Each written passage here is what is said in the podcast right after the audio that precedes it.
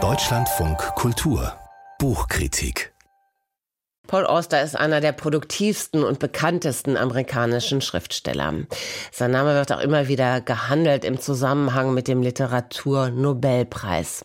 Im März müssen wir dann von Austers Krebserkrankung erfahren und öffentlich gemacht hat die seine Ehefrau, die Schriftstellerin Siri Hustvedt. Und sie sagt, man lebe jetzt gemeinsam im Krebsland, im Cancerland. Inzwischen ist ein neuer Roman von Paul Auster erschienen und im Baumgartner geht es um die Liebe, den Tod und die Trauer und es scheint fast unmöglich, das nicht auf die gegenwärtige Situation von Paul Auster und Siri Hustvedt zu beziehen. Jörg Magenau hat das Buch gelesen. Guten Morgen. Guten Morgen. Wer ist Baumgartner? Baumgartner ist ein älterer Herr. Zu Beginn des Buches ist er 71 Jahre alt. Es spielt 2018, 19.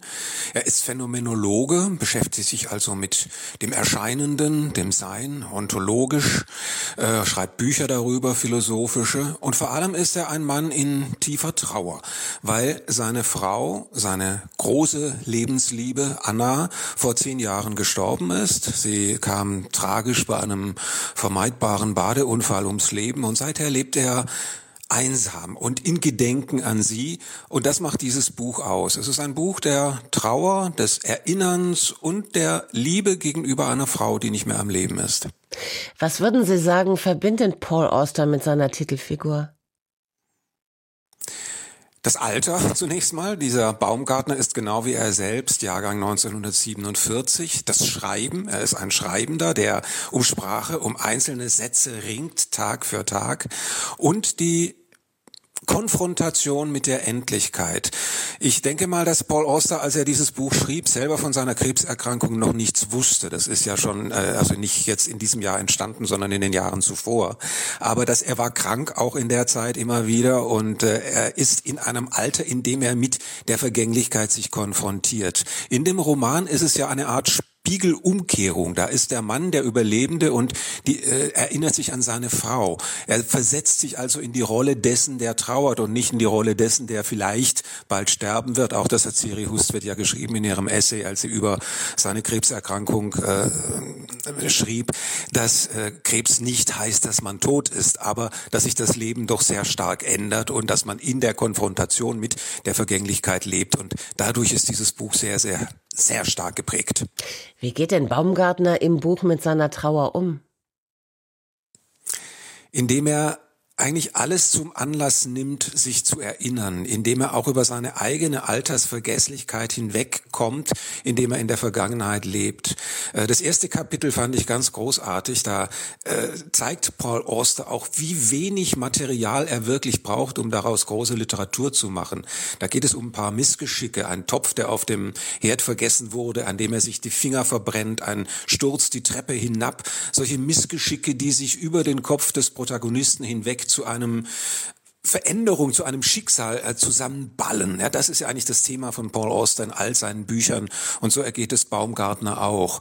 Er geht mit seiner Trauer auch so um, dass er versucht, Anna lebendig zu halten, indem er immer wieder Geschichten erzählt und ihre gemeinsame Geschichte. Aber das geschieht nie linear, sondern immer wieder durch einzelne Anlässe in der Gegenwart, die dazu führen, dass da wieder was auftaucht, dort was auftaucht. Und so setzt sich das Buch dann aus diesen Einzelmomenten und Einzelerinnerungen zusammen.